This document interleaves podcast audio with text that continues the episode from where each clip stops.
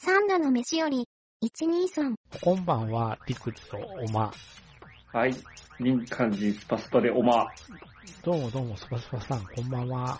こんばんは。なんはで、い。なんで鶴光師匠やねんって話ですけ どね。鶴子今の子知らん でしょ。今の子知らんか。 レマンコか、って言ってましたよね。ねえ。今のはピー入れなくていいんですよ、皆さいやいや、湖の名前ですからね。ねえピーいらないん。でピす。ーいらないですよ。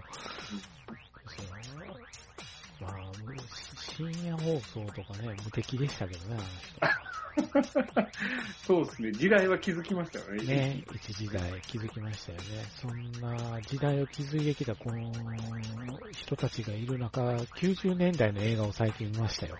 あ、そうですね。ネットフリックスってでね。ね、これどうですかって勧められてくるもんだから、見ないといけないんだろうなって。 どうも結構見る前からかなり、あの、リクさん構えてましたよね。構えてましたね。構えてましたよ構ね。えてましたね。かなり予告編見た時やばいな、これ、と思ってたんで、こんなやばい映画ないわ、と思ってたところがあったんで、タイトルなんでしたっけ長田らしい名前でしね僕たちはみんな大人になれなかったたでしたかね。ね、森山未来主演で、うん。 25年ですかはい。 46歳の男の25年を振り返る。そう。そ こ。46っていう年ですよ。 ジャストじゃないですか。ほぼダメっていうね。ね、ジャストミュートやないかって思いながら。うん。なんかもう、クリエイターが完全に多分僕らと同年代なんでしょうね。ねえ、なんかうん。だから、原作者もそうなんですよね。うん、でしょこうれはね。ちょっと、まあ、見たんですよ。いわはいゆる、い、わゆるね、僕がやっぱり見ようと思ったきっかけは、あの、ツイッターでフォローしてる方がいて、うん同年代の方が、うん90年代映画もこれで一区切りかなって書いてたんですよ。ほうほうほうほ多うん分、あの頃とかね。う。うん、あああのの頃とかね。を含めて、こ今年、去年から今年にかけての90年代うんはい。を描いた映画の一つの、あのー通過点、通過点というか到達点うん。にうんなってるのかもしれないなっていうふううに、ん。つぶやいてはったん見たときに、やっぱり見とかなってう思いながら、ーん、そうっすね。だから、まあ、僕、あの、熱出してる。そう、ようそんな状態で見るわと思いました。 しんどかったっすね。ねしんどかった。え。でもここから見るとあれ、ペパーミントキャンディーなんですよ。ああ、うん。最後、森山未来が列車に引かれてくれたら完璧やったん ですよ。その構成やと思そうっっすて。ね。だから、だメかメらント、メメントって世の中では結構あれ言われてるけど、メメントみたいな構成になってるって、いや、じゃあ、うん。なんか、構成は、まあ、メメントというよりか、もう、順番に現代から過去に遡っていくっていう感じの、感じなんで、その過去のあれが全然メメントじゃないから、メメントとは違うと思うって思って、うん。うん。う。うんんそう、森山未来がどんどん若返っていくんですよ。 だね、森山り未来はね、すごいっすね。すごいですね。よく演じ分けれるなと思 って。 化け物ですね、彼は。化け物ですね。化け物です、あの、46はしっかり46や46でし、す。 19、20歳はやっぱ15、20 20歳歳なんでですよすね。。おるよ、こういう子って思いながら見てましたね。恐ろしいですね。う。うんそやっぱり、あの、デックン出てるじゃないですう。か。デックン良かったですよ。デックン良かったんですけど、うんやっぱりあの、変なズラとかつけてたじゃないですか。そうですね。やっぱその辺違和感感じるんですよ。デックもちょっと、これは若作りしてるなっていうのが見えるんですけ ど、あの、森山未来に関しては、何の違和感もなかった。すあれはすごかったなごいなぁと思って。でも、デックンは数でやってたんで良かったと思いますよ。あ、そうっすね。ええ、あれ、デックン数ですよ、多分。普通ですよねえ。え。うまいなぁと思いながら。うんそうそう、。デックンってきっとこんな感じの子なのよ、と思いながら。うんそうまあ、デックンいい味聞かせてましそうでしたたよね。ね。デッコに殴られてたの高島正信やったんです ね。最近気がついたんですよ。あーあーって、さっき気あがの、つきま嫌したな。プロデューサそーう、でしそょ。うそう。あ、どこ、誰やろうこれと思ってたら、高島正信でしたね。あ、この人、この人、とかって思って最近、ああいう下水役しか出てこないですけどね。そうですね。犬鳴村でも大活躍で したけど。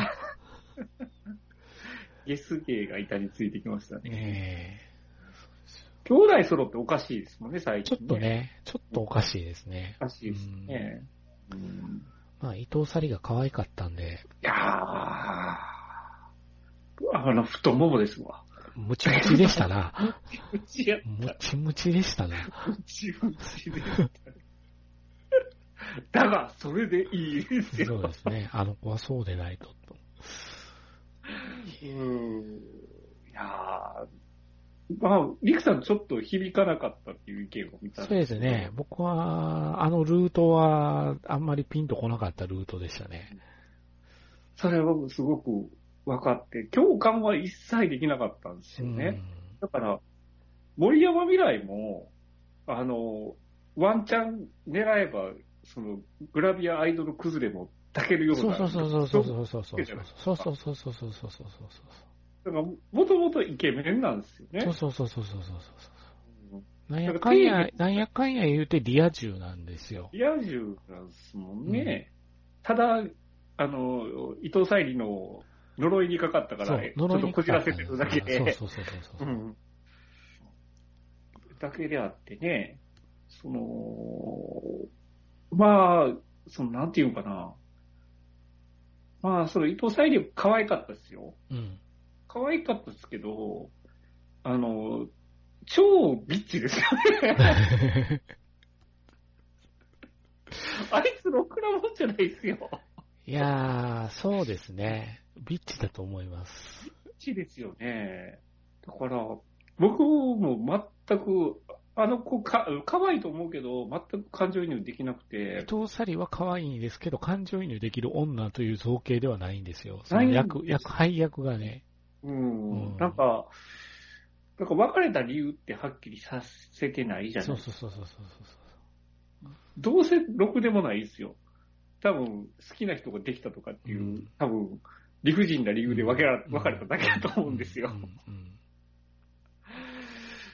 あれ、うん。で、多分、付き合ってた頃って、その、まあ彼女に、その、なんか、普通が嫌みたいな感じでう、ん言われてそういうた感じの子やね。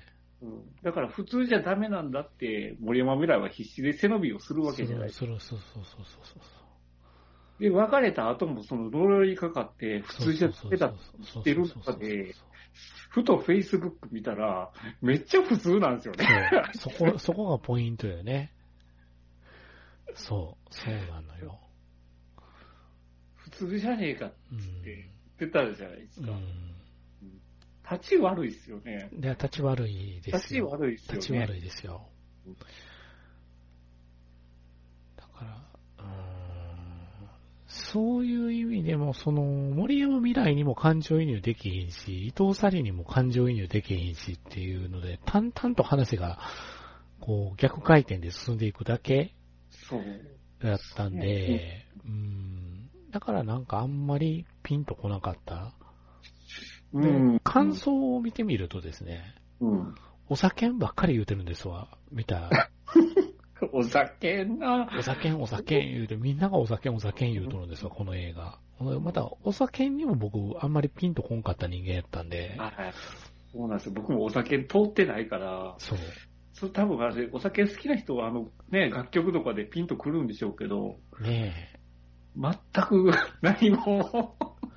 何もピンとこないまま、う。うんん、終わってっちゃうっていう感じやったかな。そうですよね。だからやっぱ僕はミイラ店行きませんかっていう人がいいんやなって、すごく思った映画。明大前をトイレットペーパー持ってうろうろする子が好きなん好ですきだんですよ。だからやっぱ り。ああいう子が好きやったんやなって、すごくしみじみ思ってしまったところはありましたね。こういう子は、あん、じゃ、はいなかったなって自分のこう、辿ってきたルートにはあって。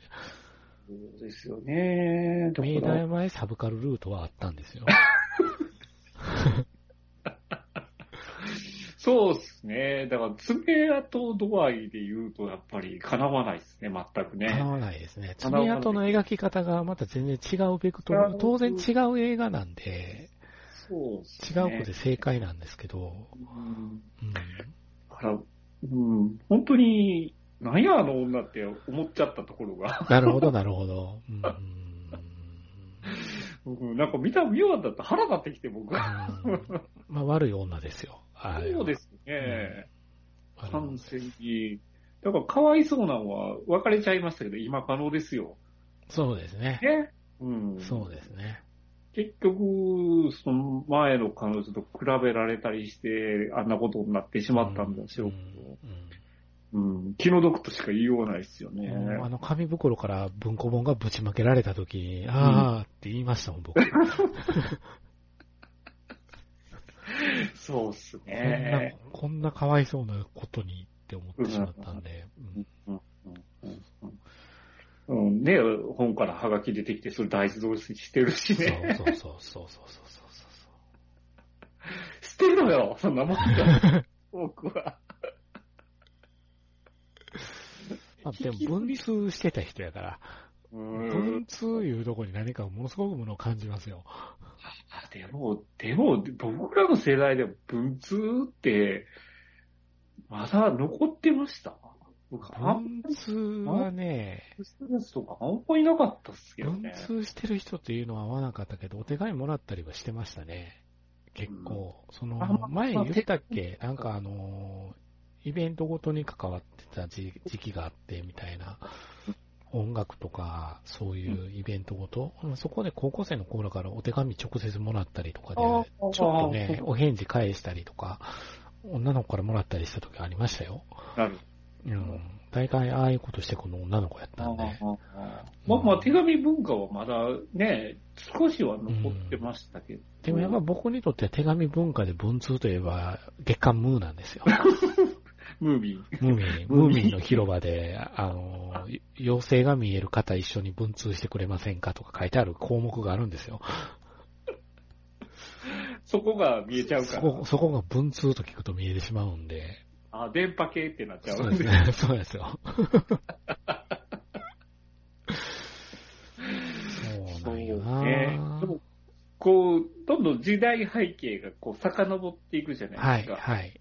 その辺で、やっぱり時代感を出すためのツールみたいなのが、そうですねわ懐かしいっていうふうには見れましたけど。ありましたね。ありましたよね。うんあの辺は膨大なリサーチして、その辺はネットフリックスの映画かなっていう感じがしましたね。しましたね。小道具には凝ってましたよね。うんなかなかね。うん。まあ、その辺かな。うんまあなんかツイッター文学なんでしょ原作が。あ、そうなんですなんね。か、らしいですよ。いや、そうなんだ。うん。萌え柄さんという方かな、うん、が書かれた。全然知らないんですけど。あーそうなんだ。うん。うんだからまあまあ、まあ言ってみれば、ラララランド系と言いますか。そうですね。うん。まあ、男の方だけ忘れられる っていう。悲劇ですよね。悲劇よね。悲劇ですよね。悲秒速劇やけ系どというか、そうですね。秒速系。僕も秒速系を思い出しましたね。秒速やんと思いながら。思ったけど、そこ、秒速ほど、なんか、エモーショナルを感じなかった。感じませんでしたね。うう。ん。ですね。うん。だからやっぱそこは僕らがお酒に何も思いを抱いてないというのは大きいと思います。はあ、かもしれないな。お酒、通ってたお酒っていうのが通ってたねえ。うんお酒に通ってた人の評判はすごくいいんで、この映画。うんええ、まあまあ、どっちにしろ僕らの映画じゃなかったってことですよです。ね。そういうことやと思います。はい。ということでリア充爆発、そうですね、リア充爆発しろみたいな感じですね。そそんなリア充爆発しろって言うてる連中がですよ、この番組名を掲げてですね、うんええ、サントの飯より1ニーソンって言いながら、ニーソンを全然取り上げてこなかった我々が、ついにこの日が来たということで、もう枕はどうでもいいんだよって聞いてる人は思ってたかもしれないですけど、そうですそうでね。す今まで、ニーソン先生の映画、二人で語ってなかった、なかったんですすよ。もんね。だってよりによって これ。もっとあるやろと思いますけど。絶賛最新作でね、あちこちで見意外と見れますので、えーまあ、地元でやるんやったらというので、ね えーまあイオン噛んでるからね。そうイオン噛んでるからそうですね結構なことイでオン噛んでたんですね。僕見始めた時に、あ、なるほど、と思って。ああ、ね、日本配信はけ、あの、配給はイオンが噛んでたみたいだから、そうい結う構こなとか関数でと。思ってね、先週は裏切ってママリグナント見てきてましたけ ど、いやーあれもうね、多分スパスパさんは笑うと思うわ、あの映画。あ、マジですか、はい、思いました。でもジェームス・ワンの力技の映画でしたけど、ああ、ね肉さん的には面白かったんですか僕はまあまあかな。ああ、まあかな。まあまあかなって感じ。うんうん。やっぱ資料館超えれないねと思いながら見てあました。あ。うんまあ、その、ホラーのお約束的なところをきっちり踏んでるみたいな感じなんですあのか、ね、そこはうまいことね、新しい方向性には向けたと思います。うーん。新しいことをやってるんですねやってます。ね。ええ新しいことをやったと思いますよ。だからその辺は面白いんちゃうかなと思うんですけど、うん穴がいかんせん多すぎるかなっていうああ、感じそうもなんしでますすね。。本当にでもネタバレできない映画なんですよね。ああれな。るほど。あのまあ、ちょっと見てからまたま話たしましょ話しましょう。う。はい。はい。と了解ですいうわけで今日、えー今日はリーアム・ニーソン先生の映画を取り上げ ます。やんややんや。来やた。んややんやや。んややんや。お題はアイスロード。えーそうしたよ監督脚本がアルマゲドンの人っていうのが、やたらとね、 不安をこう自分の中で、え ってアルマゲドンの人当時、爆発的なヒットをしてる中、ね、僕とリクさん二人とも首かしげてましたが。 えええデ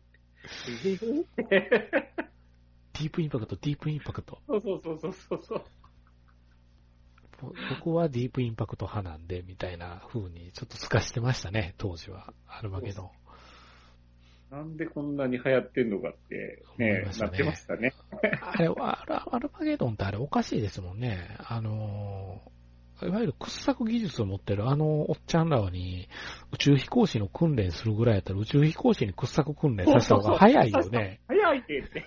なんで現場のおっさんが空にあげんねんっていう話ですよね。間違ってるよね、あれ。間違ってる。うんねえいくらね、地球の存亡がかかってるって言ってね、そんなね、い民間人のおっさんに世界を預けないでしょ。でしょなかなか穴が、あ穴が掘れない言うて困ってる横で思いっきり車がジャンプするような穴があるんですよ、あの映画。 そこに放り込んだらええんちゃうのいやって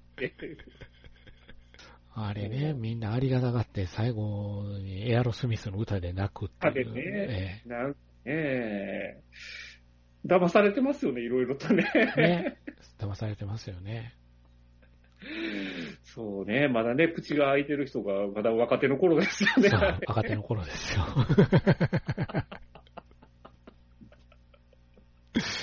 そうですね、あの人でしたね。えそうや。まあ、そんなアルマゲドンの脚本を書いたっていう人が今更になって監督をを務めた映画が来た。それもリーアム・ニーソンでっていうことで。御年おいくつですか、ニーソン先生。えでもいくつですか ?70 いくつじゃないですか。 70超えました超えまし、超えてるんじゃないですか、もう。マジか。えーっと、あ、まだ69歳ですね。 69ですか。 6月がお誕生日みたいなんであ、来年うん、のなるほ6ど。月で70歳になられるってことみたいですけどね。げ元気やなぁいいですよね。でも、元気でやなもぁね、。ええ。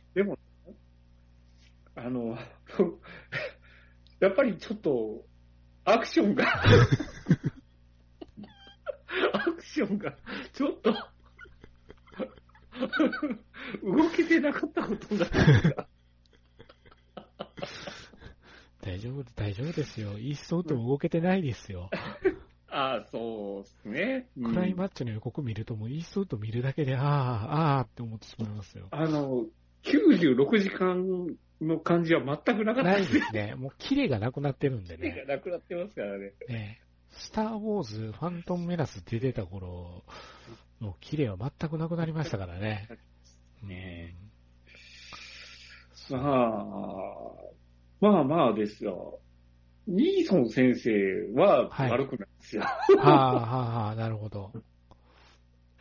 うん。あとちょっと僕はもういろいろ穴だらけとかなだるとほ思うど。けど、うん。それをまたおいおい話そうかなと。なるほど。うんまあそういうのを含めて、ね、話すことありますってスパスパさんが言い出しかねへんなと思ってたんで、話すことを作りました。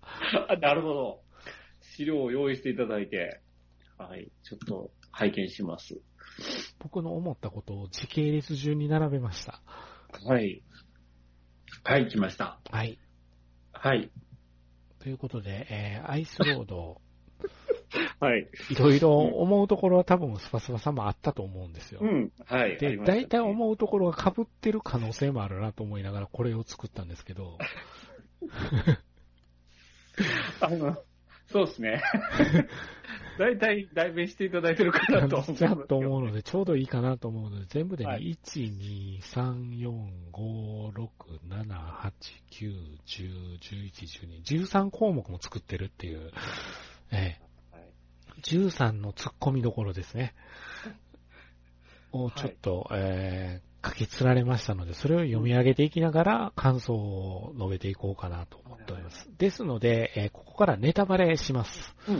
はい。最後の方まで話がいってしまうので、もうネタバレです。うーん、このね、これを聞いてる人で、アイスロードを見た人が何人いるのかっていう問題があるんですけど。そうですね。確かに問題はあると思うんですが、ままああままああまあまあ、聞いていただけると、こんな映画かなって分かってくるとも思うんで、はい。うんまあ、その辺を、あれなんですけど、とりあえず、どんな映画なのかっていうのが、まず分からないことには、はいた楽しめないかなというのそうも、そうですね。ある。かなと思いますので、ちょっとこ,、はいうこういう時のためのフィルマークス先生をちょっと、おうおうおうおう呼び出しておこうかなと、はい私思いましてですね。はい。あらすじのところを、よいしょ。あ、あらすじ書いてねえ。どういうことだよ。フィルマークスがあらすじを放棄した んですかフィルマークス予告編載せてるだけや ね。他他のマジか。マジか。マジか。仕方がないな。映画 .com がちょどうでしょっと見てみましょうう。ちょっと見てみましょう。か。はい。アイスロード。あ、もうめんどくさいね。公式ホームページに飛べばいいんだな。あはい。とにかく、スパスパさんが見て、このポスターはですね、ポスターを見て、悲しそうって言ったのがちょっと笑ってしまって。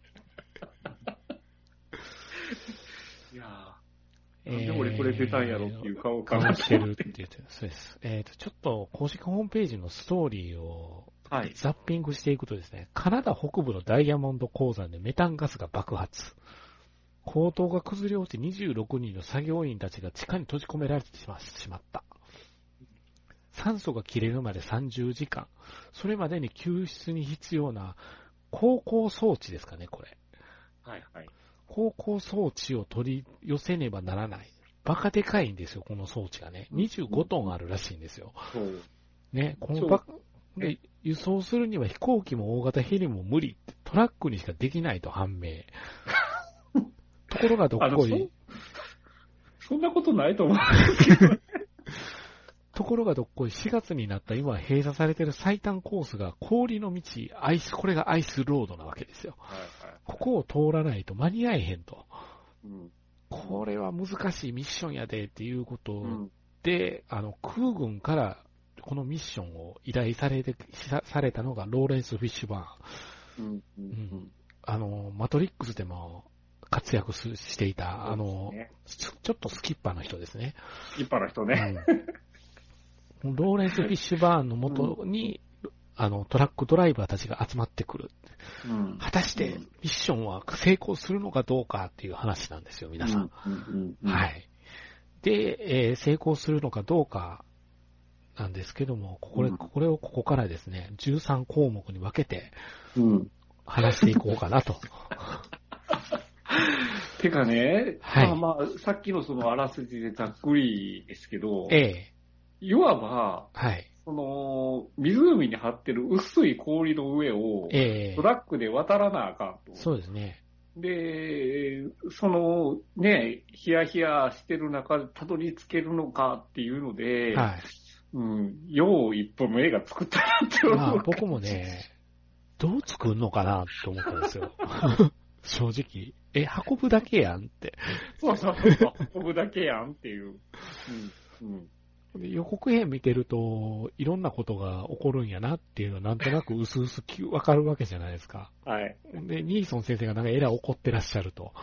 うんうんうんあ、これはな、なんぞ起こるような出来事も起こるんやろうけど、ローレンス・フィッシュバーンが出てるねんな、この映画なって、ちょっと僕はぼんやり思ったわけですだよ。から、ああ、映画的にはこの2枚看板でいくんやろうなってそいう感じでう、すよ思いました。はい。で、はいそこですよ。まあ、とりあえず物語の冒頭、ニーソン先生、勤め先で拳で語るんですよ。 いきなりですよね。 いきなりでしたね。あ、まず一発目もう出たで、と思いながら、ガーッて弟、弟がおるんですよ弟がね。ね整備士やってる弟うんうんはが。いほんで、この弟が PTSD、退役兵なんですよね。はい。退役軍人でちょっと PTSD 抱えとって、それそんでそれをその障害を過去つけて、周りの同僚がバカにするっていう描写があって、いじめられとるんですスペよ。られとんですわな。うんうんそこをトラックに乗って帰ってきたニーソン先生が見つけて、お前何しとんねん、こらで、拳で語る。拳で語る。ガそ、そして首っていう。そう結果首っていう。で、途方に暮れるっていうう。ん、うん、うん。ほんでもう、もう一人じゃやっていけないと思って、病院に連れてって、うん。病院で治療、治療をしてもらおうとしたのか、ニーソン先生。弟をお医者さんに任せたら、雑な薬物療法描写がここから始まるんですよ。とりあえずね、 とりあえずね、薬や、 薬で、そう。おとなしくしとけっていう。 1時間したら戻るからって言って出て行って、1時間たちょっと遅れて帰ってきたら、あそれでも治療が終わってね、え、嘘やんって、1時間以上経ってるでって、おかしいやんって、病院で結構雑な疲れ方するんですよね、看護師とかにも、ニーソン先生。で、弟どこや言うて、あの、お病院の奥に入っていったら、警備員を呼んでって言われてたら、ちょっとそこでもう僕笑ってたんですけど。そうですね。ニーソン先生本気出せば警備員なんて一コロに殺せこれるで殺せるでって僕は思いながら、ははははと思いながら、ほんならガチャって弟がおると見られた部屋、部屋に入ると、弟がもうぼーっとしてるんですよ。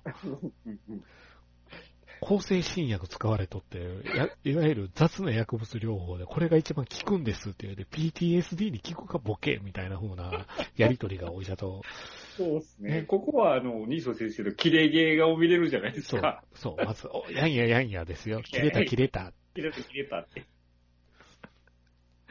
そうね。ここは拳を使わずに綺麗って切乗れり切るてってい乗りう。切るって いう。そうですよ。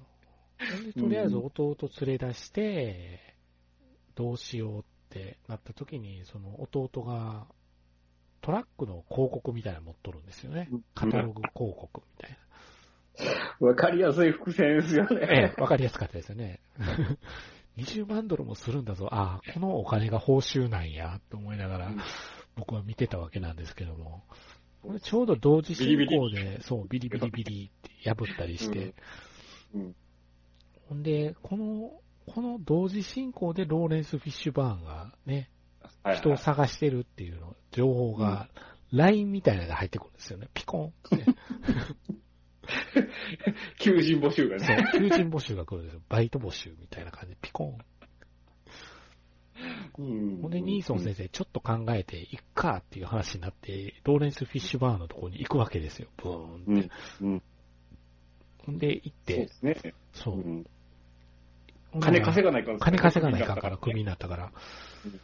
で、そこで集められたんが、ドライバーが、あのーあれ何して閉じ込められて捕まってたんやったっけ、女の人。多分、ロレンス・フィッシュバーン殴ったからでしょ。あ、上司殴ったからか。 殴ったから。で、留置所に入れられてて、そうか、まあそそうかれ。を、まあ、殴られた本人がまた出してやるっていう。なるほどそうなんね。ですけど。うん。まあ、このね、あの、女の子キャラも、はい。ありがちですよね。そうですね。ありがちですよね。ありがち。なんと、お兄さんが、その、行動で閉じ込められてしまったうん側。やったっていう。うん。それをお兄さん助けたいって言い出すっていう。えうんしかも、こう、ちょっとネイティブアメリカンの血も入ってるえよってい。そううそうそう。うん。その辺の、まあまあ、後々聞いてきたりするんですよね。その辺が。ほんで、まあ、保険会社の、うん。いわゆる担当者みたいなのもついてくるとかいう話になって、まあ、ローレンス・フィッシュバーンが、その運ぶチームを作らなあかそんうそうそうそう。うんで、その、求人募集かけて集まったメンバーが、ニーソン先生と、そのメカニックの能力が弟があるんですそようね。なんですよね。うん。あの、組み立て始めた、ばらし始めた、あその、うそうそうそうそう。挙動がね、 全然違うから、ちょっと、おってなりま したね。覚醒しましたからね、僕ねえね。で、弟と、その、レイディブ・アメリカンのチャンネルと、その、その、保険、保険の調査員みたいな形で、えーその、チームじゃないけど、その、お目つく役で来ると。そう。うん、それで出発進行で結構展開が早いなと思ってたんですよ、はい僕。うん。はい。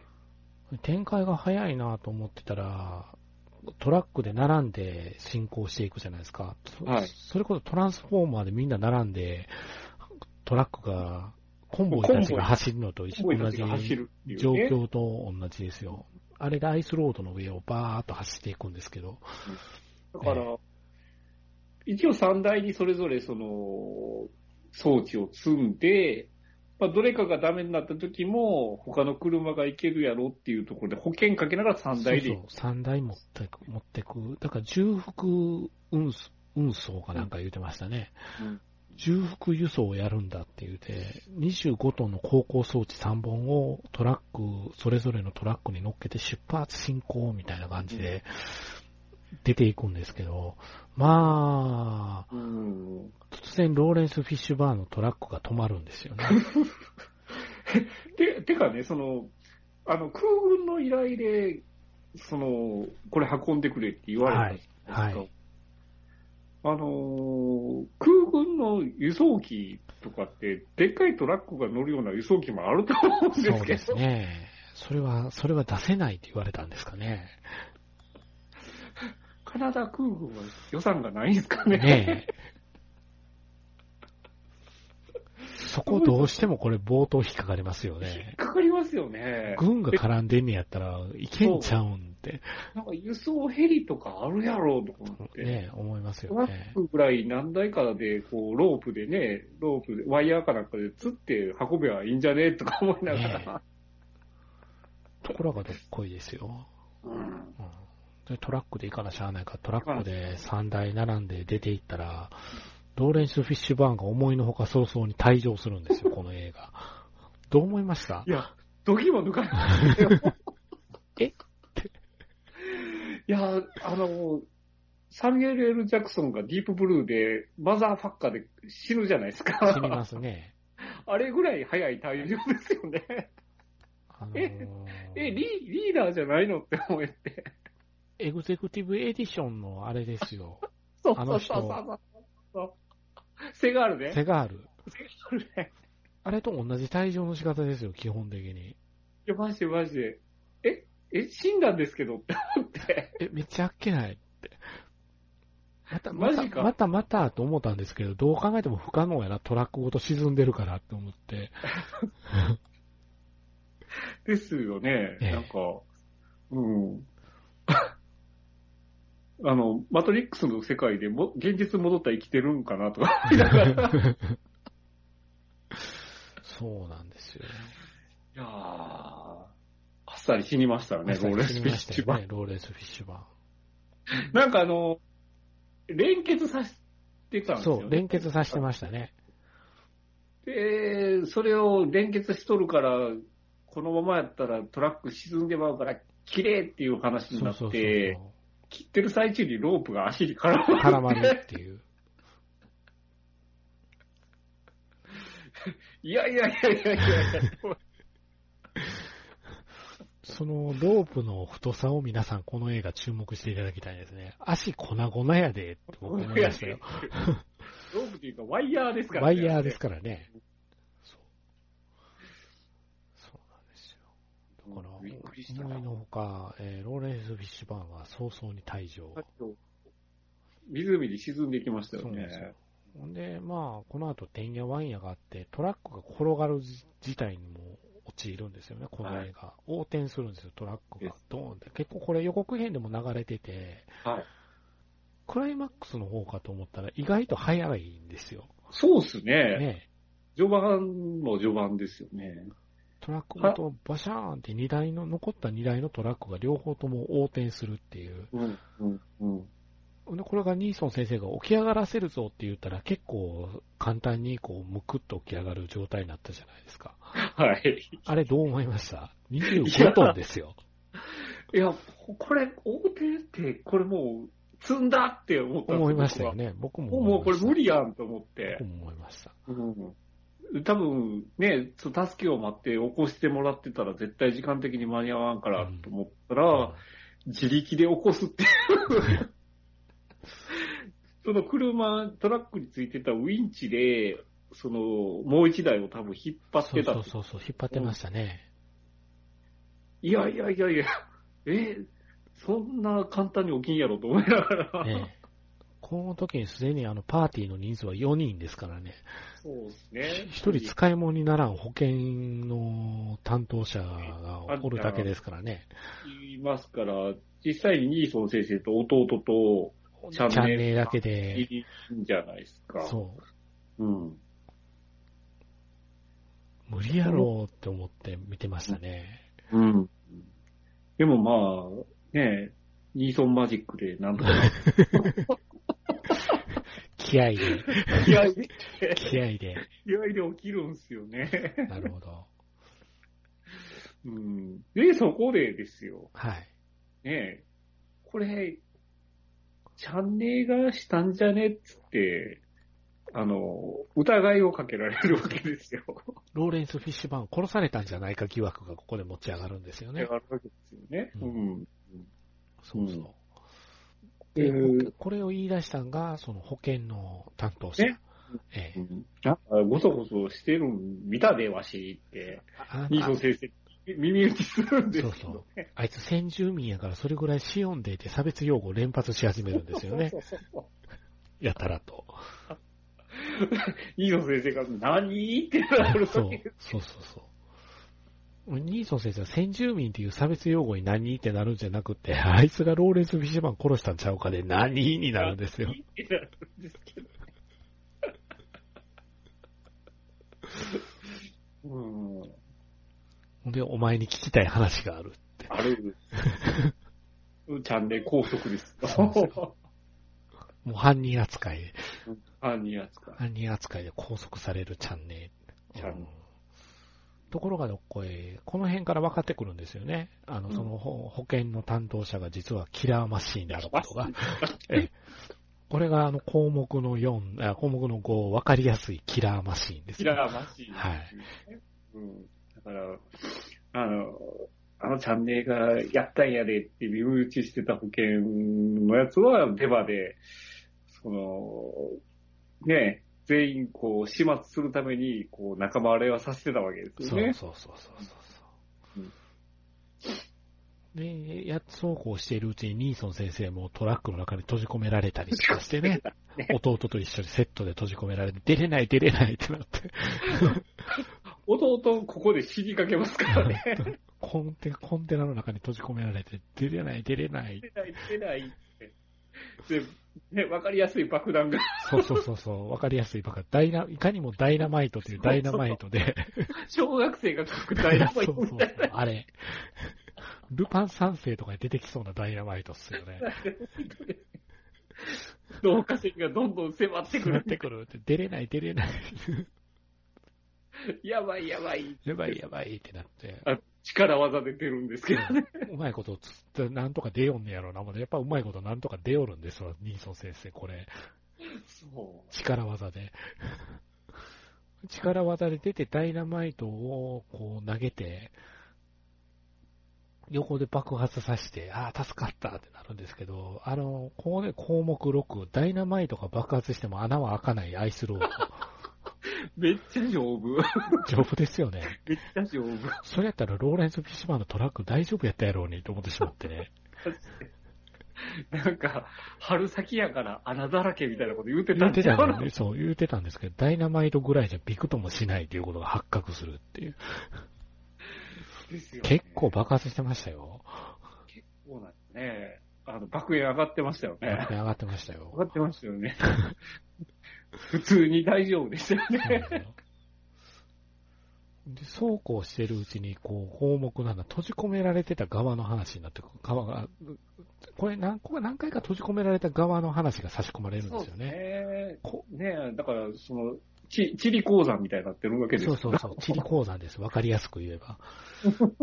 ほんで、そこに仲間割れが起こったりとか、いろいろとミステリーのからくりが分かってきた、なんでそうなったのかとかのからくりが分かってきたりとか、いろいろ謎が解けてくるんですけど、緊張感が希薄なんですよ、僕の中で。 なんか緊迫感ないな。あの、みんな、みんなぐったりしてるじゃないぐっですか。たりしてますね。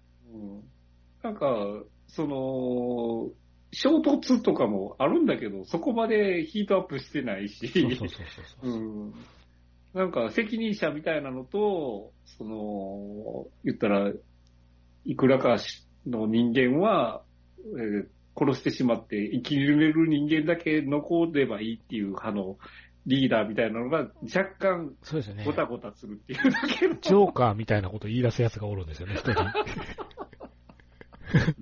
そうえそこでトリアージの話してくん のと思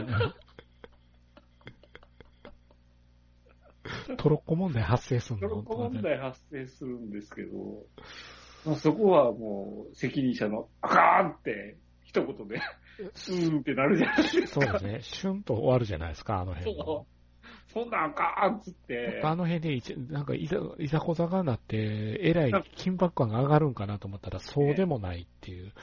うんなんか、普通やったら責任者がしばかれて、拘束されて、一人ずつ何人か消されるっていうそうです緊ね迫感があって、あれば、タイムリミット、ああ、危ない、あのチャンネルのお兄さんが危ないとかってなるかなと思ったら、そうもならんっていう。もうならどうもそうもならんと。で、地上の方では地上の方で、その鉱山会社うんうんうん。の、あの、いわゆる偉いさんですな。偉いさんだな。偉いさん二人が、これがまあ、いわゆる黒幕なんですけどうん、この動機づけがそのせいか、小物感が強まっていくっていう、超、超小物。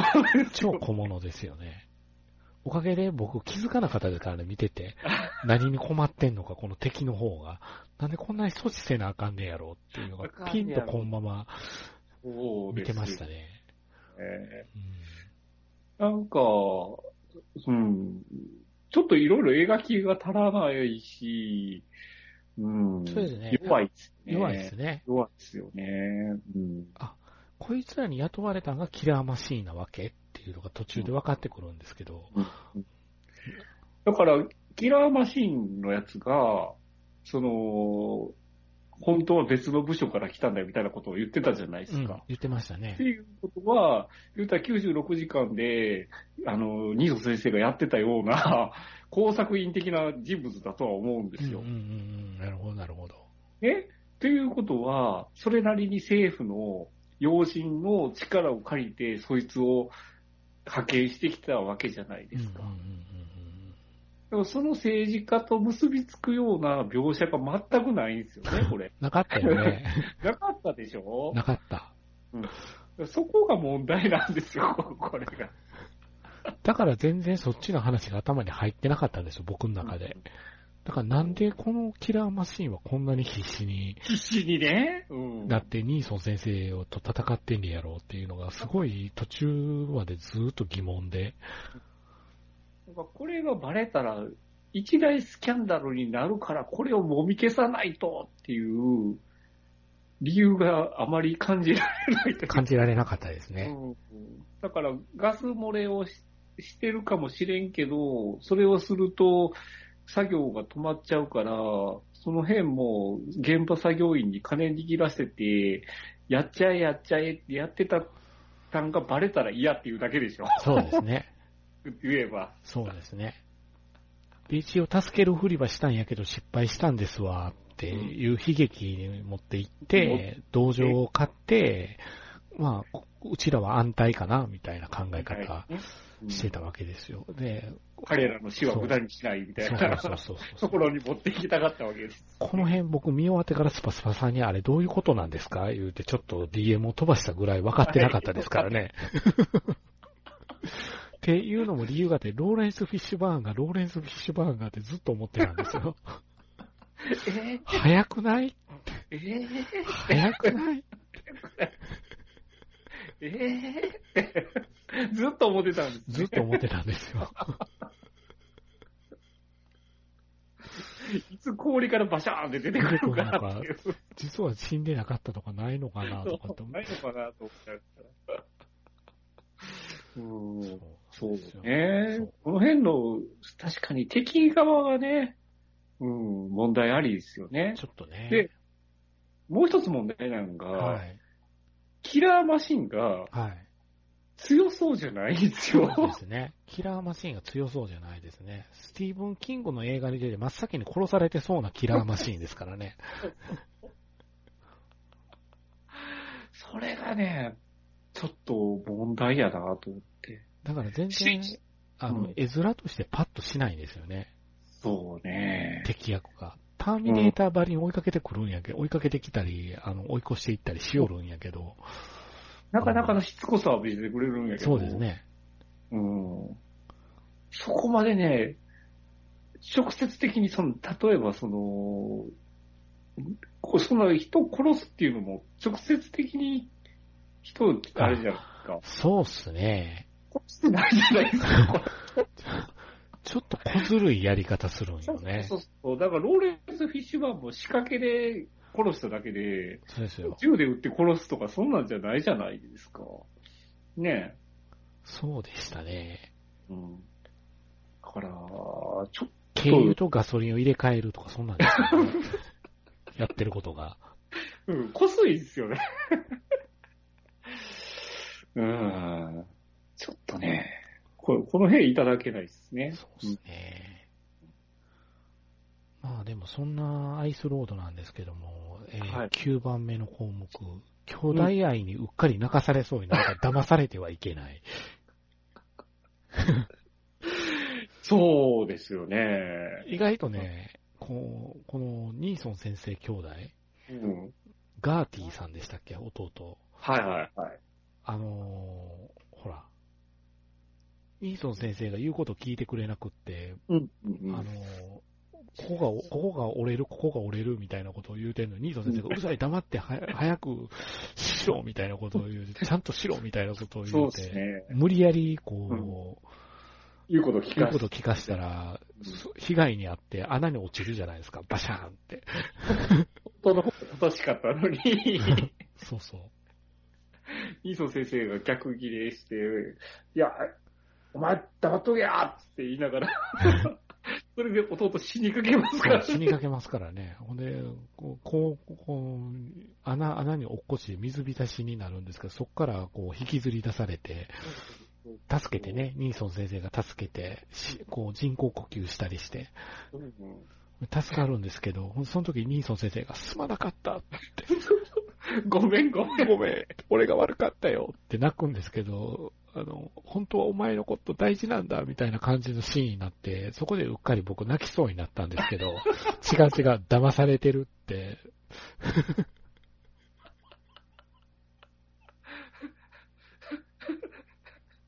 そう。ですね。はい。これは忘れてはいけない。これ、そういう映画じゃない。ないから。よく考えてって。そうです。よく考えて。そうです。ニーソン先生、さっきめっちゃキレてたよ。ニーソン先生の方が精神が不安定に見えるんですよね。そう、後で弁護弁護って言われてても、弟死にかけてねえなって。そうなんですよ。だから、うん違う違う。違う違う違違う。う違う。うんシンドラーのリストバリーに泣いとったけど、違う違うって思う。そう。で、まあ、あれですよ、チャンネルの方、チャンネルの方がね、あとキラーマシーンに拘束されたままトラックで運ばれてって、それをニーソン先生、トラックで追いかけるわけですよ。そう。コンテナそこで外し外れたトラックで追いかけるわけですよ。ええんや、こらって。うん。だからそこでね、もう完全にその前までは、あのチャンネルがやったんやでって言われそうてそうそう、何ってなってたんそうそうがそう、そうここで初めて保険、 保険のあいつが黒幕やっていうのが分かってそう、そうここで怒りのニーソン先生ですよ。あいつ許さんってなって。うわっ つって、車で追いかけるじゃないですそうか。、必死で追いかけると、トラックのチェイスシーンが始まるんですよ。そうそっからそうそうそで、これがトラックがこうチェイスするわけですから、見応えがあるような気がするんですよ、一瞬。うそう一瞬はねス。クリーンの大画面やしう。でも、後々帰り際に僕、あの、帰り際にふと振り返ってみると、そうでもなかったなってなったんですよ。いや、あのね、一瞬、すごいなって思うんやけど、よく見たらやっぱ CG じゃない ですか。確かに芸者を使ってるシーンもありますよ。はい。でも、その迫力があるシーンって、大概 CG なんですそうよで。すね。どうしてもね。だからこれがまあ項目の10、見応えがあるようで振り返るとそうでもないトラックチェイスシーン。そうなんですそうよ。あのー派手そうに見えるっていうだけで、そうですそねこまで派手じゃないって いう。あの、あれなんて言うんでしたっけスノー、スノーバイクでしたっけはいはい、あの、スノーモービル。スノーモービル、スノーモービルがビュンビュン走ってくるんですけど、やっぱり007の予告編の方がかっこいいね。ね。あの、007だと台数も多いじゃないですそうでかす。 ね。たかだか5台ぐらいしそかう出てこ。そう。どうも、やっぱり、よあの、ない。やっぱり敵側が小粒なのかな、みたいな。そうそう それぐらいしか多分用意できなかっただっでしたのょうかね。な。うんそうねうんトラックで振り落とされるやなんやで、銃使うな言われてるもんやから苦労しよんねや、またこそれうが。そうそうそうそうそう。銃殺したら後がつくからね。そう。あくまでも事故で死んだあこれもよう事故でにそうそうそうそう。だから、うん。そやからなかなか、あ、やっと銃出てきたと思うんで、銃なかなか使われへんのですよ。はいだから早くドアを開けろって銃の、銃でこうコンコンってやったりして、あの辺はちょっとコメディチックに撮ってたかな。ああ、そうかもな。まあ、まあ、ね、その、チャンネル側と追いかけるニーソン先生で、ね、ちょっと、こう、二つの、そうですね。ね、場所で、こ途う、中でチャンネルがこう復活しますからね。うん、チャンネルが、復活し逃げて、キラーマシンから逃げ寄るんですよね。そうそうそこうれ。その、うん追いかけてるキラーマシンを、後ろからニーソンさん、ニーソン先生が追いかけるっていんんう、うんうんこういでう構図なんですけど、軽油が切れ そう、軽油が切れそう言ってましたね。うんわかりやすく燃料タンクに穴が。さすがキラーマシン、一瞬でそういうゲートをやるんですけどやね。る。このメーターがずーっと燃料がなくなりそうです。燃料がなくなりそうです。メなくなりそうですーターメーターがずーっとこう、針がこう、どんどんどんどん減ってくっていう描写があって。うん。わかりやすくプスンプスン言い出しますからそね。もそも言い出しましたね。だからね。うん。えーおーってこのトラックチェイスシーンで、おーって思ったのは、チャンネルがこう、ドーンって事故るじゃないですか。はい。はい。で、トラックの窓にあの木がこう、ザクって入っザクってて、あ、そうねこれチャンネルやばいんちゃうんと思ったら、あの量チャンネル大怪我するじゃないですか。そうですね。うん。これ、もあしかれしじたゃらあれ、うん死亡フラグでしたよね。ですよね。うん。チャンネル死ぬのここでって、ローレンス・フィッシュパンもいなくなったもんねって僕は思ってたわけですよ。うんえミーソン先生が痛いぞって言いながら、その木をズブって抜いて、いや、あれ抜いたらダメだ。ダメですよね。出血多量で死にますよ、あの抜いたら。 あの後軽く手当てして、二人してコーヒー飲んでました よ。弟働かして。ひどいですよ。ひどいね。コンテナトラックに乗せ替えるで、みたいな話になって。そうねえあれはちょっと、イーソン先生、処置間違えましたよ ね。でも結果的にはあれで、ね、大丈夫やったんで。大丈夫やったんでありなのかもしれない、 OK やったんでしょうね。まあ、あの手この手でね、キラーマシーンがそ騙してくう。るやわらけしてくるわけですけども、項目11。はい。 10は出てくるが、あくまでも最後は拳のニーソン先生。そうですね。氷の上で殴り合ってます殴り合ってたでしょ。そうなんですよ。あの銃は使わないんですよ、この映画。うんそうなんですよ。カット割り割りでしたけどね。 カット割り割りでしたね。割り割りでしたけ割りど割りね。でした。動きがね、動けないから。動けなくなってるね。うん、動ねけなくなってる。そう思ったな。僕がファイナルプランの時に物足らなかったのそこやったね。そ動こけでしょなくなってるなって。そうですよ。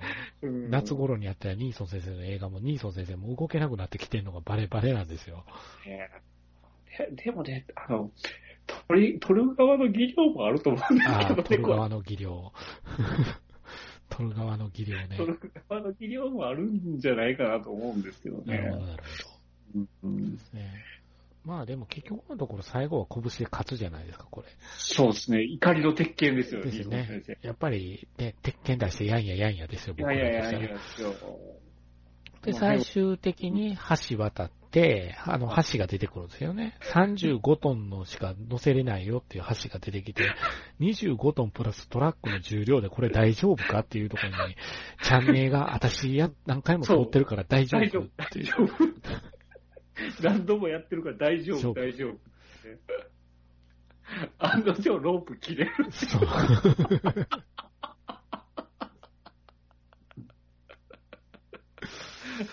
わかりやすいですけどね。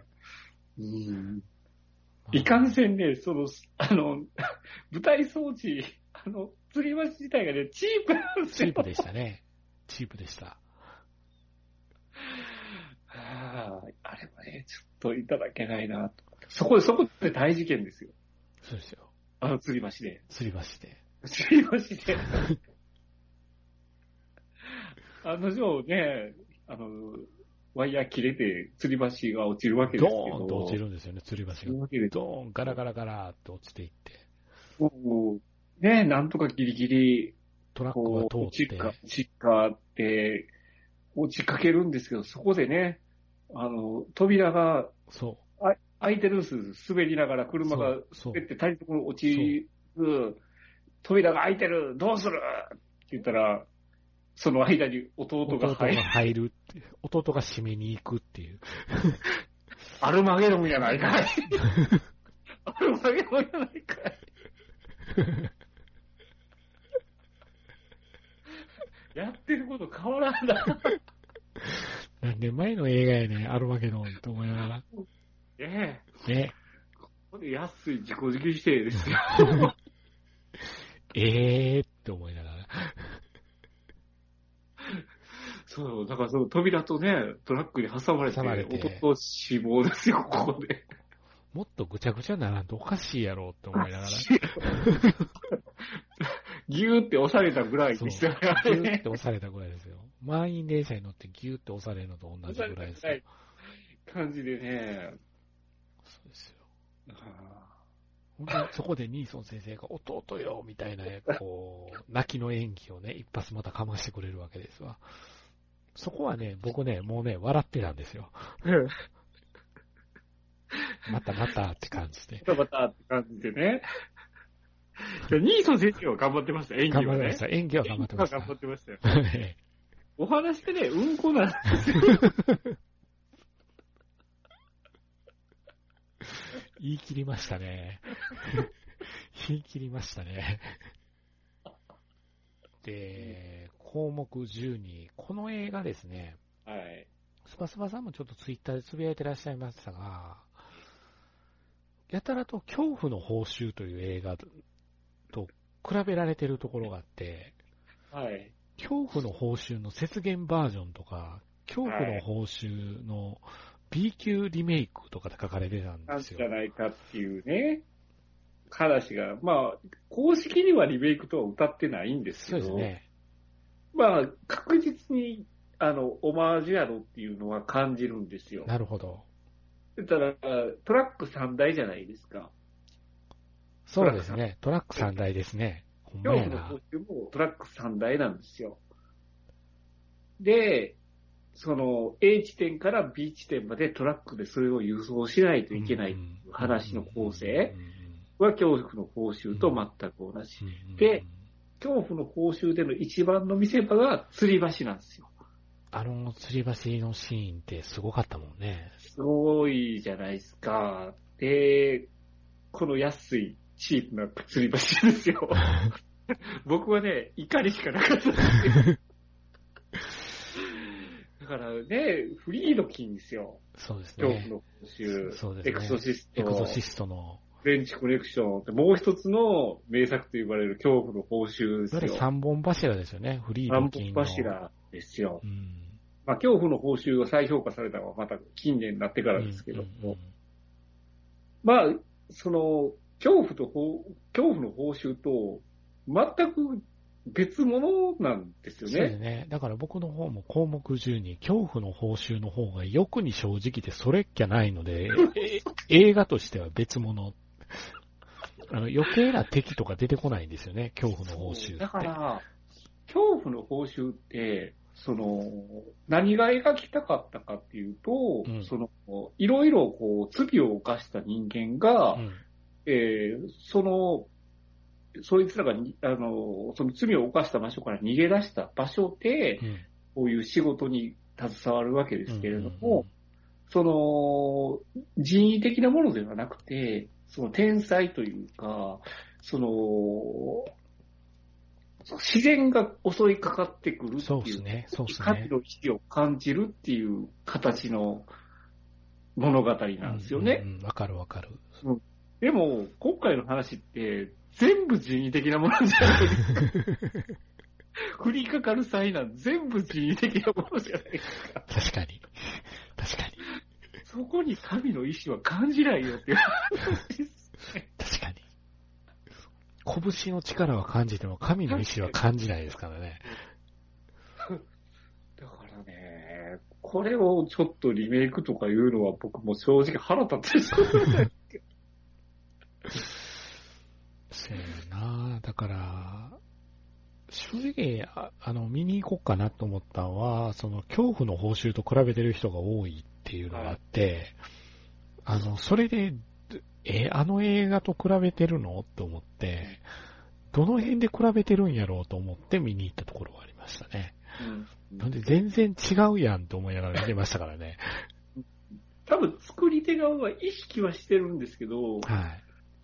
あのー方向性がまるっきりそう違ですう。ね。まるっきりちゃいますね。そう思います。うーんで、あの、オリジナルの方は本当に原、原、原車、本当の車使って全部撮ってるのが、はい。はい。今回はバリバリ CG なんそうでで、すね。そこでのやっぱ迫力の差っていうのは出ますよね、どう言ったって。冒頭のガス漏れが爆発した時にトラックが転がり落ちるトラックがトミカのミニカーみたいなトラックなんですよ、 これ。そうなんですよね。雪崩の CG も雑でしたしね。が、初でしたね。ねうーん。途中で雪崩が起きるんですけどね。 うわ雪崩だって言って走り抜くしかないって走り抜きますからね。ええその雪崩が起きるのも、そのキラーマシンが爆発させて雪崩が起こってるんで、自然の力じゃないんじでゃないんですよね。うん。そうですね。全部人為的な人も為の。的なものですね。確かに。そう思いますね。で、ね、すべて、こう、トラックが帰ってきてですよ。はい、これ、助かるっつって、で、速攻その装置でね、こそううです。閉じ込められた作業員たちを助け出すわけですけそどうですね。でそこで、この責任者誰やっていう、そうそう そうそうそうそうそうそうそう。ミーソン先生が言い出すんですよ。そうそう偉い、偉いさん誰やっつって。 お前かここほでな拳ですよ。怒りの鉄拳。あ、やんややんや。いやいやいやいやですけど殴った殴った。よっ、二層やってなるじゃん。なりますね。いやー、最後まで拳で語ってくれましたね。そうねえ、イーソン先生的には仕事はきっちりしてたい方だと思いますよ。そうです動けなかったね。け動ど。けなかったけど。やるべきことはきっちりしてなたるかほら。ど。これとこれはちょっとニーソン先生お願いしますわ言われたことは、うん、わかった。わかった。うんよし。ちゃんと本読んできたよって。 いうことやね。あいやーまあでもそこが僕の最後の結論やと思うんですよ。13。今日ぐらいにこれ思ったんだけど、ふと。振り返ってて。うん。ニーソン先生は除雪作業員の時の方が生き生きしていたなでもねあの時は、やっぱり、ね、この番組名の、あの、ね、理由にもなった、1ニーソン、2ニーソンしてたじゃないですぁ。そうでか。す ね。もうか、もう銃はぶっ放すわ。もうお何回も拳で鉄拳制裁はするわ。そうですね。あの、サクサク人殺してたじゃないですか。サクサク殺しましたね。やっぱりその辺は生き生きさがありましたよねこ。の番組もうちょっとで僕の彼女はローラ・ダーンになりそうでしたから ね。あの映画のせいで。あのね、 嫁のね、ローラえダーン。えローラダーンは嫁にできる大した男です よ。ねローラ・ダーン。そう、だから、あれ、なんて映画でしたっけ、えーと、なんだったかな。 名前が出てこない。いいそう先生でしょスノー・ロワイヤルでしたっけああ。そうそうそうそうそう。そうですね。スパスパさんの2、3年前の1位なんですけど、一ね。位スノーロワイヤルです。スノーロワイヤルのポスターは、切れるって一言書いて書いましてあた。るんですよね。そうなんですよ。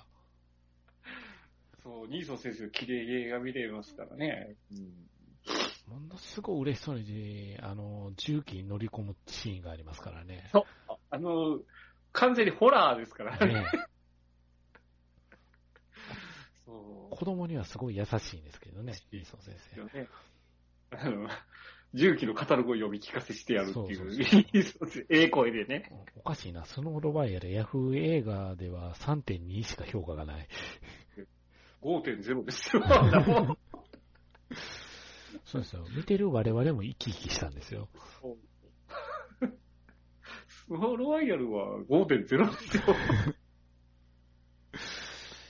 えー、なんか除雪作業員の方、時の方が生き生きしてたなっていう感じを僕は受けて、この映画は締めくくっていきましたね。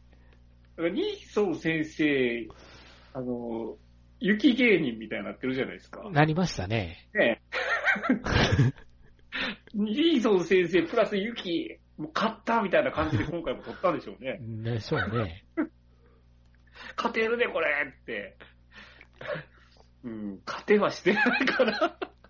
要は、結果、もうやっぱお年を召されたので、あまり動かなくても撮影できる状況を作らないとダメになってるんでしょうね。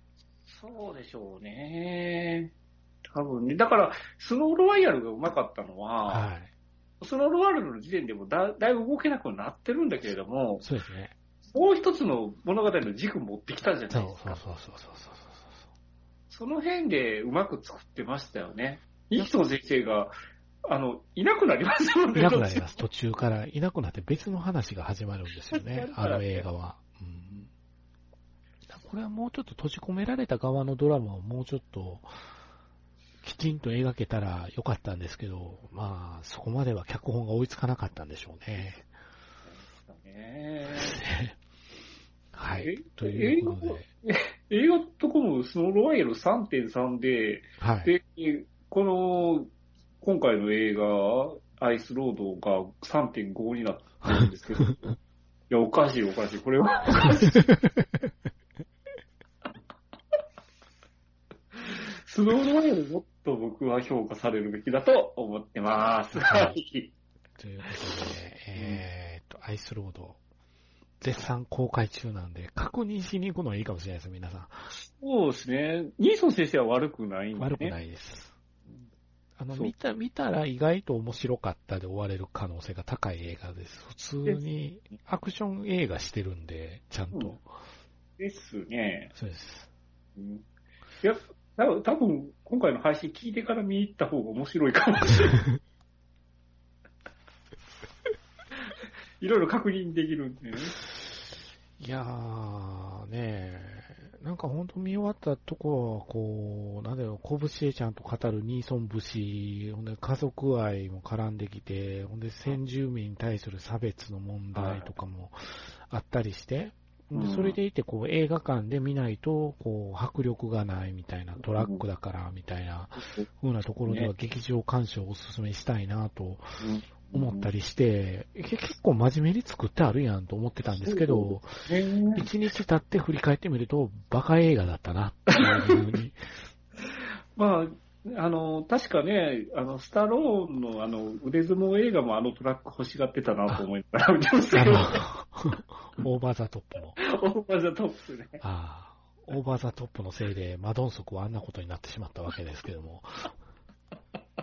もう今やヒーローですからね、マドンソクは。そうね。マーベル入りしましたもんね。うん。ね。まあ、まあ、まあ、まあ、うん。まあ、そんなニーソン先生なんですけど、1月にももう一作、ねなぜか精力的なんですよね。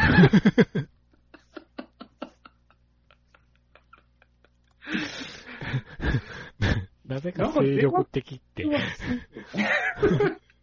まあ、体動けなくなってるから、本数減らせばいいんだけマークスマンという映画がやってくるんですよね。1月の7日 にどです公ね。開されるんですけども、えーこちらはディーアム・ニーソン主演で、えー元海兵隊員の、会の狙撃兵役ということで、動かなくていいですね。狙撃兵なんで。疲弊ですからね。うん。これがメキシコ人の少年と、あの、彼らを、あの、追う麻薬カクテルとの戦いを描いたアクション映画であると。うんうんでも。ね、これ、監督がね、はい。クリントン・イーストウッド主演の人生の特等席の監督なんですよ。ほう。ほ野球のやつね。う。はいはいはいはエい。イミー・アダムスと、結構いい映画を撮ってる監督なんですよ。はい。ちょっとその辺でも化けるかもしれない ですよ。またリクのやつそんなこと言うてるわって今すっげえ思った人もいると思うんですけど。ニーソン詐欺やって言われる。この一週間後によう似た内容で暗いマッチョが来るっていうのがちょっと笑えるんですよね、 僕の中で。少年とジーアンの映画ってなんかもう一個暗いマッチョやんけと思うんで。あのだからね、あの、大阪の駅、大阪駅に、あのはい隣接してる映画館があるんですけど、うんそこはあの暗いマッチョとこうマークスマンをセットでチラシ並べてました ね。あこれ見比べてくださいというメッセージかなみたいな。メッセージなのかもしれないですね。いやー、どうなのか。ニーソン先生、ね、初めて語るのがこの映 あ画ちょっと、うん、消化不良ではあります けど。あのねえ沈黙とかね、はい。生配信してもいいかもしれないですあ、生配信まあ、あの、勝手にオーディオコメンタリーとか例ね、の、かず僕と和橋さんがシャイニングでやったやつ。やったやつ、あーやってもいいかもわかあんなれい。ね。うんあの方法ね。まあ、沈黙もね、ニーソン先生の、ちょっと、あれはいいですよ。ありますからうんいね。いいいですよ、ニーソン先生。そんなには出てこないですけどね。めっちゃインパクト残しますからね。残しますうんね。うん残うす。んだから、アイスロードとかじゃなくて、そういう映画に出てるニーソン先生を僕らは見たいっていうのもあるんですけどね。うんうんいかんせんこういうのしか最近出てないから。中途半端なお客が入るんですよ、こういうニーソン先生の映画。だからこれ、僕レンタルビデオで働いてた時も、はい。あの、アクション映画しか借りないおじさんいるじゃなはいいはですい、いか。ますね。ああいうおじさんが見たらき、きっちり美味しい作品ではあると思うんうですよん、。でしょうね。うんうんわかきるっわかちるりその辺の、あのーセオリーは踏んでるから、うんだからなんかその辺も含めて、なんとなく翻訳が林幹事さんやったっていうところが僕の中では納得なんですよね。あ、ローグワンとかの翻訳の人やって思って。そっちの人ねそうねマーベル系とか、ローグワンとかの、あの、翻訳してはる人なんですよ。林幹事さんは確か。うん、ね、きっちりね。松浦美奈さんでは決してないんだな、やっぱりと。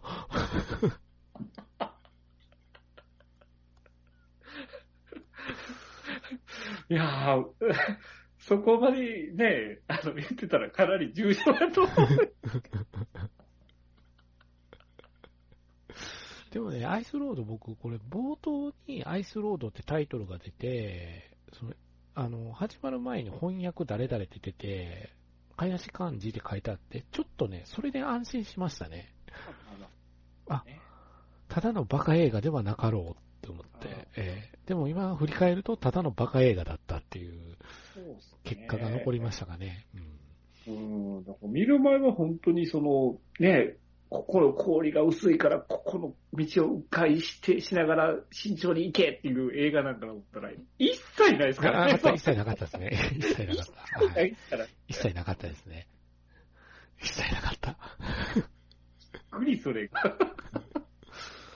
なんかスイスイ行くから、もう、激走してましたよね。ね え。そうやね。さあ、まあ、どうなんでしょうね。こうマークマークスマンで、ね、突然ニーソン先生覚醒して、乱暴みたいにならないことを祈るんですけど ね、メキシコの麻薬カカルテルってか、聞くとあの映画を思い出すんですけ ど、うん、そういう映画だったら、まあ、それはそれで僕らキャッキャ できる。ランボの時も大概キャッキャしてましたからね。ということはやっぱりアイスロードは中途半端やったっていうことですね。ああ、そうね。ちょっとね。まあ、本当に敵がね、そうですね。悪くないと困りますね、僕らもね。そうですね。ちょっと小粒ですしね。うんそうね。はい。そんなとこかな。やっぱりいろんなこう感想を聞いてると、あの、ミンソン先生の頭に来たっていうセリフとかにやんややんや言うてる人の感想とかありますよ。そこは熱くなるんですよ。なんかね、なんかね、あの、ファイナルプランもね、ちゃんとあるんですよ、それが。そうですうん、上がりますよ、ぐっと。まあやっぱ、それが私したらやっぱ、これこれって思いながら撮ってるんでしょううんね。、そう。思ってるんだと思う。はい。ということで、えー、愛することでした。はい。はい。何か言い残しておくことはないですかねえ、イーソン先生も怒ったけど、宮端と僕も怒ってました。あはーなるほど。い。そういうことですね。はい。はい。じゃあ、そんな感じで、はい。はい、ありがとうございました。ありがとうございました。